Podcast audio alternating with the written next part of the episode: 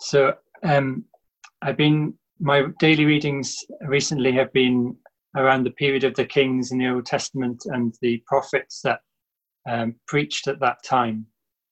And just to give the context of the the book of Isaiah, at, after David was king and Solomon was king, the nation of Israel um, entered a period of civil war and, and divided into a southern kingdom, which the tribe of Judah and Benjamin, and in the north, the, the remaining tribes continued to be called Israel. Obviously, in the south, um, Jerusalem remained the capital. And after a string of uh, a mixed bag of kings um, in the in the northern kingdom, they were uh, mainly bad. They followed the example of their first king Jeroboam, who introduced idols.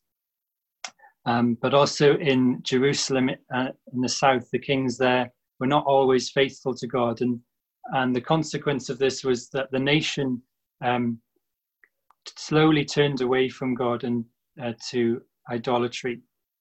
And Isaiah is uh, preaching at a time um, following the death of one king who was particularly faithless, and the situation was very unstable. The, the northern kingdom of Israel had invaded Jerusalem and broken the walls down and um, ransacked the temple and the palace. And now he's preaching at the start of the reign of King Uzziah, who turned out to be a much better king. But there's uncertainty at the time, and um, in some ways, uh, there are parallels with the situation we find ourselves in now with uncertainty about uh, the future, having gone through a natural, uh, sorry, a national um, disaster in some ways. And um, there's also parallel spiritually. Um, recently, we uh, visited my family in Swansea and uh, decided to show the children where we used to live, um, which was just a minute away from uh, Moriah Chapel, which some of you may be aware was uh, where the Welsh revival of 1904 began.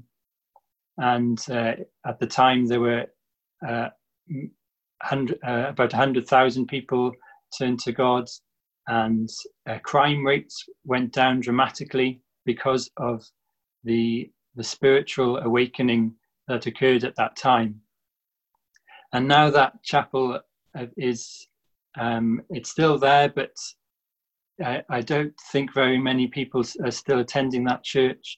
And we also drove along um, part of the South Wales coast, and as you go along the coast, there are a number of every little every town and every little village has its own chapel, and all of them, I think, are poorly attended now, and no signs um, outwardly, at least, that uh, God is at work as He once was in this country. And so Isaiah is preaching at a time when um, the heyday of Israel and its spiritual heyday and economical heights have, have passed. And um, instead, they're, they're facing uncertainty and challenges. And at the heart of the problem is the fact that the people have turned away from God. In verses 2 and 3, which we had read to us, we read that the people of God are his children, but they don't know him. In fact, they're worse than animals because even animals know their masters. Even animals like oxes and donkeys know their, their owners. But Israel don't know. The, the people, God's own people, they don't know him. And in verse 4, we read that they have forsaken him, turned their backs on God. They have become faithless. In verse 21 of this chapter, Israel, um, Isaiah describes God's people as people who have committed adultery against God, have committed prostitution, because their faithlessness has been so severe. They've turned away from the one who loved them. And in, in many ways, the, the book of Isaiah is a book of two halves. The first half is bad news, and the second is, is the good news. And um, the, this first chapter sort of sums up all the, all the bad news the faithlessness of Israel, how they've not known God. But as we see in a minute, it does break, break away uh, break open then into some a summary of the good news in the start of the second chapter. The consequence of Israel's faithlessness to God have been um, God's judgment on them, as He promised when He made the covenant with them in, in Exodus and uh, repeated in Deuteronomy that if they were faithful, they would prosper in the land and they would be a witness to the, all the nations of the goodness of God. But if they failed to live according to his laws and um, were faithless and rebellious, then the consequence would be that the land would no longer be a good place for them.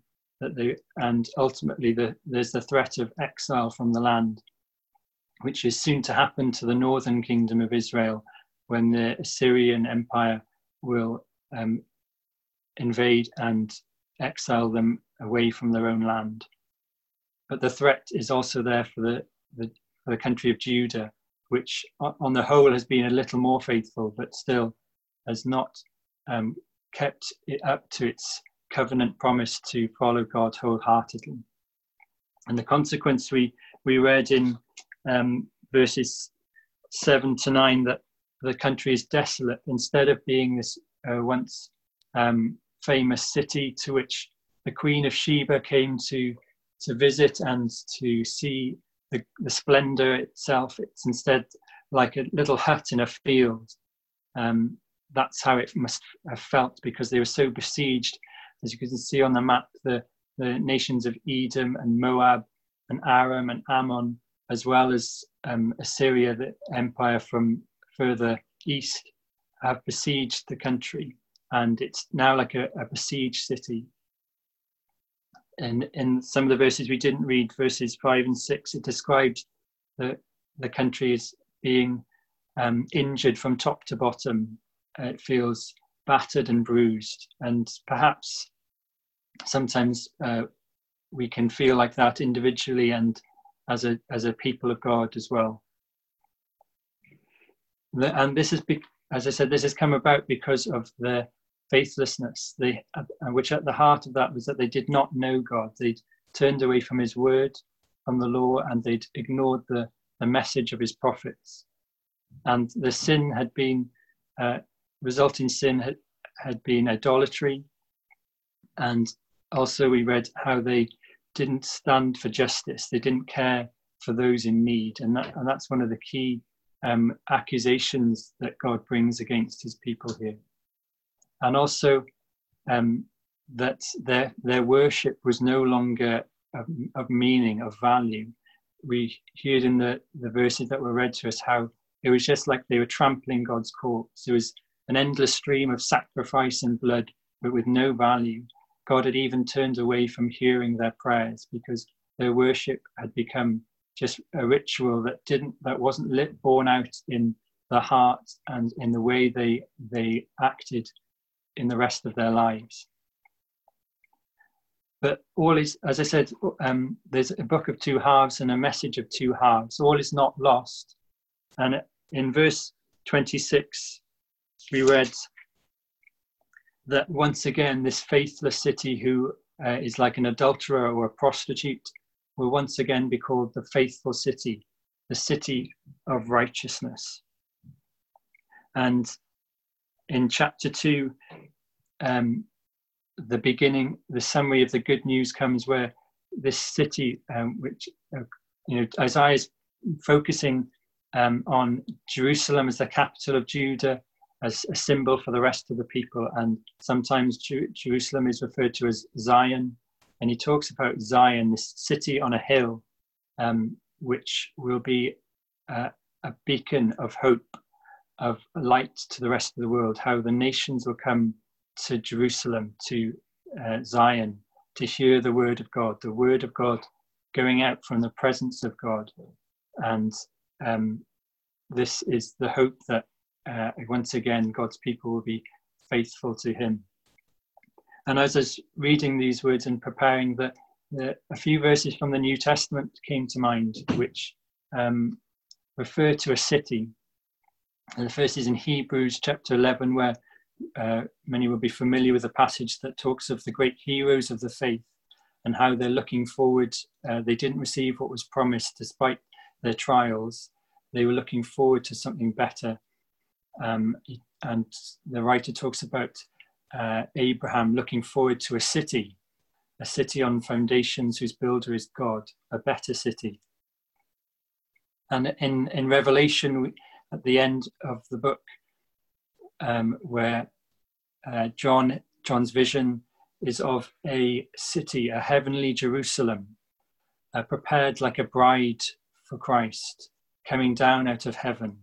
And this is a picture of the Church of God, the, the united, universal body of Christ, who is Christ's bride, but also a city, the heavenly Jerusalem. And again, um, Jesus' own words that we are a light. You are the light of the world, a city on a hill. And if, if Hugh, can you move on to the next slide?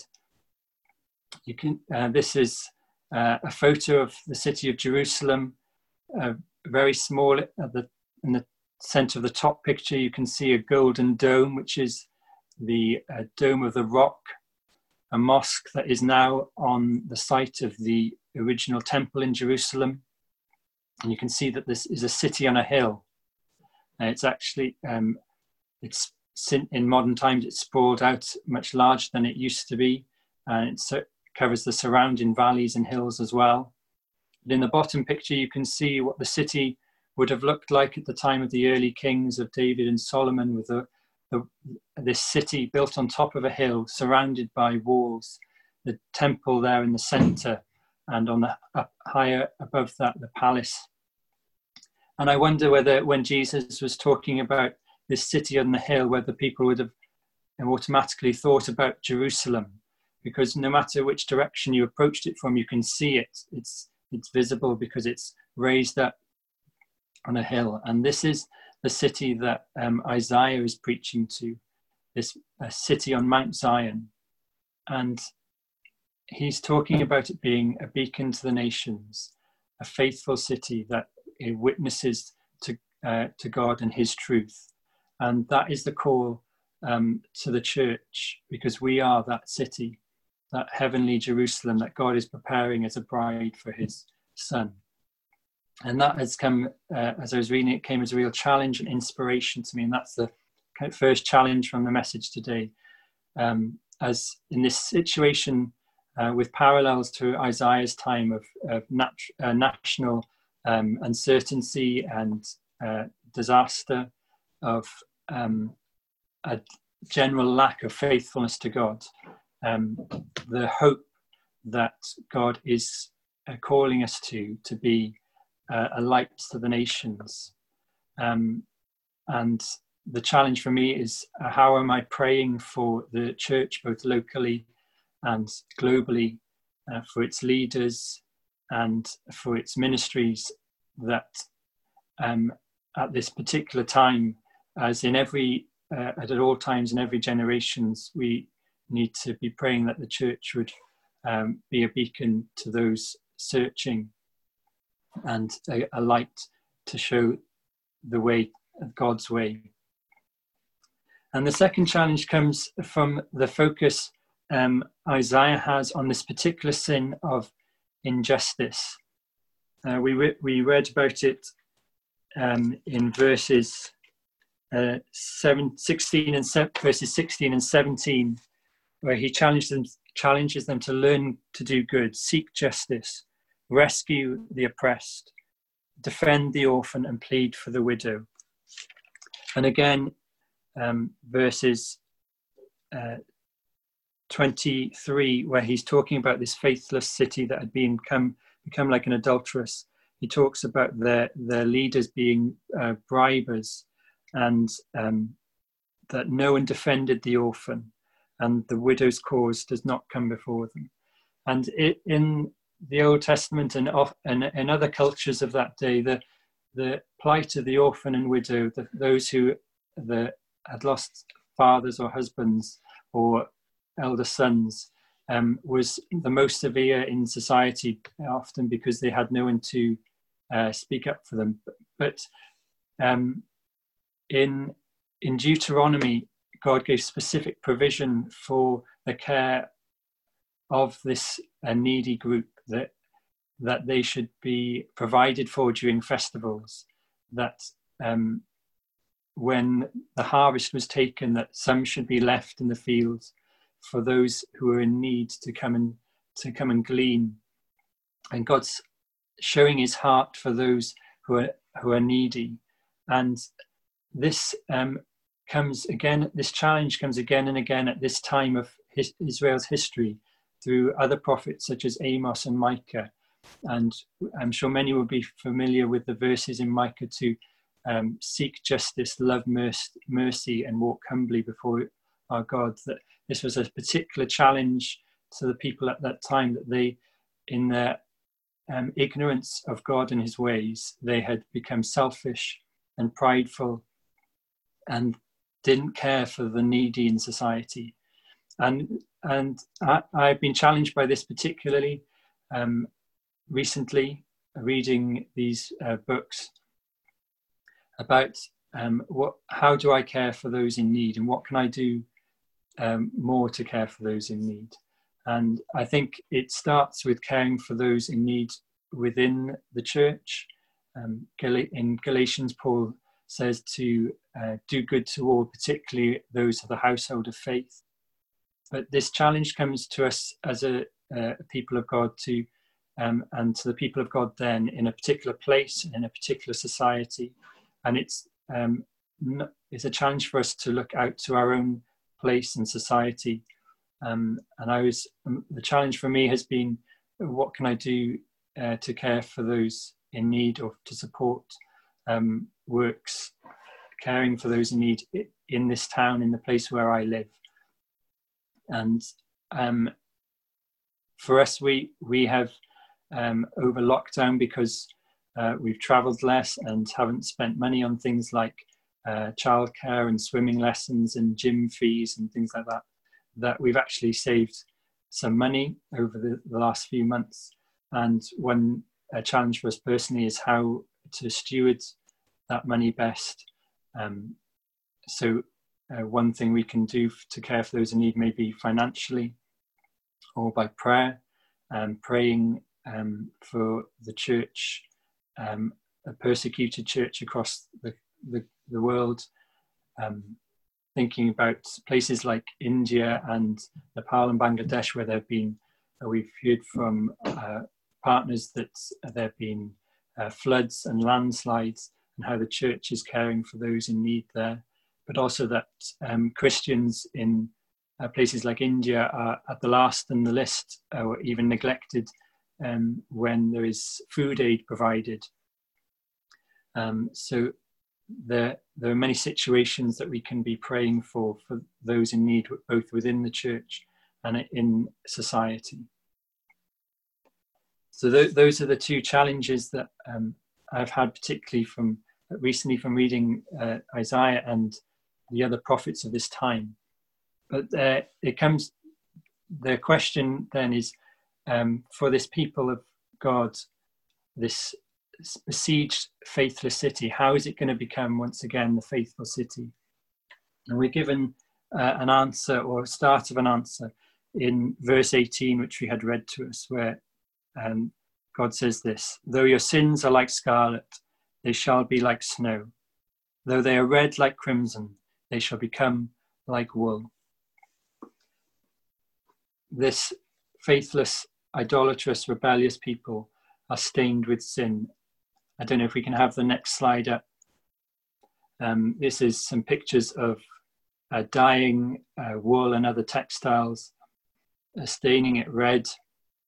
And traditionally, this was done probably by crushing small insects um, that gave this red dye color. And as you can see, once it's dyed, there's no hope of this becoming white again. The, this is this is red, um, barring modern bleaching techniques and things that we, we might be able to do these days. Uh, in the ancient times, when something was dyed, there was no hope of it um, being made white again. But we know that the removal of the stain of sin is possible. In Revelation, it talks of the holy God's holy people having washed their garments white in the blood of the Lamb. And the the the way to becoming the faithful people of God, that the hope of the nations, is through the, the first of all through the removal of of sin, which has been done for us by Jesus' blood, by Jesus' sacrificial death for us when he took on himself the consequence, the weight of our sins, the power of sin and evil, so that it could be removed and so that we could become the faithful people of God. And the challenge is then to respond um, with willing hearts and obedience. And by the grace of God, that uh, we can become a faithful uh, people who witness to God's um, truth, and particularly um, as a witness, um, caring for those who are in need. I'll just pray to finish. Father, we thank you that it is your grace that will um, make us into the people you want us to be, that there is this hope that you are calling us to, that one, one will one day be fully realized.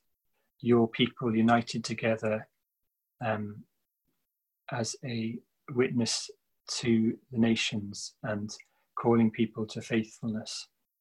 And it's something that we can experience now too, that you are calling us to now, that, to be a, a light for you, a city on a hill that cannot be hidden. And I pray that we would um, draw draw our hearts back to you, that we would be uh, faithful in um, hearing your word and keeping your word.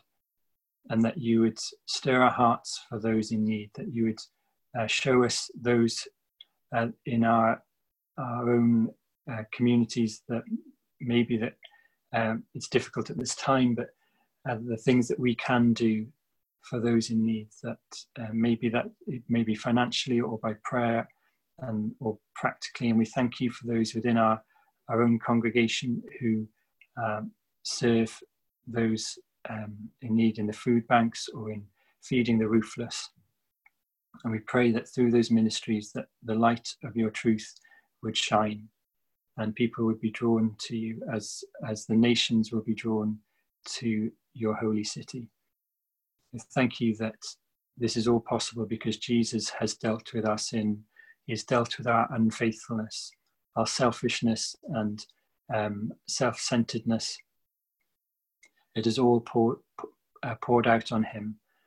And now we can be cleansed. We can have our garments washed white um, and shine um, as lights in the universe. I pray that you'd encourage our hearts with this uh, ins- inspiring message that um, your people can be a shining light and the challenge to uphold your truth and care for the needy in our society. In Jesus' name, Amen.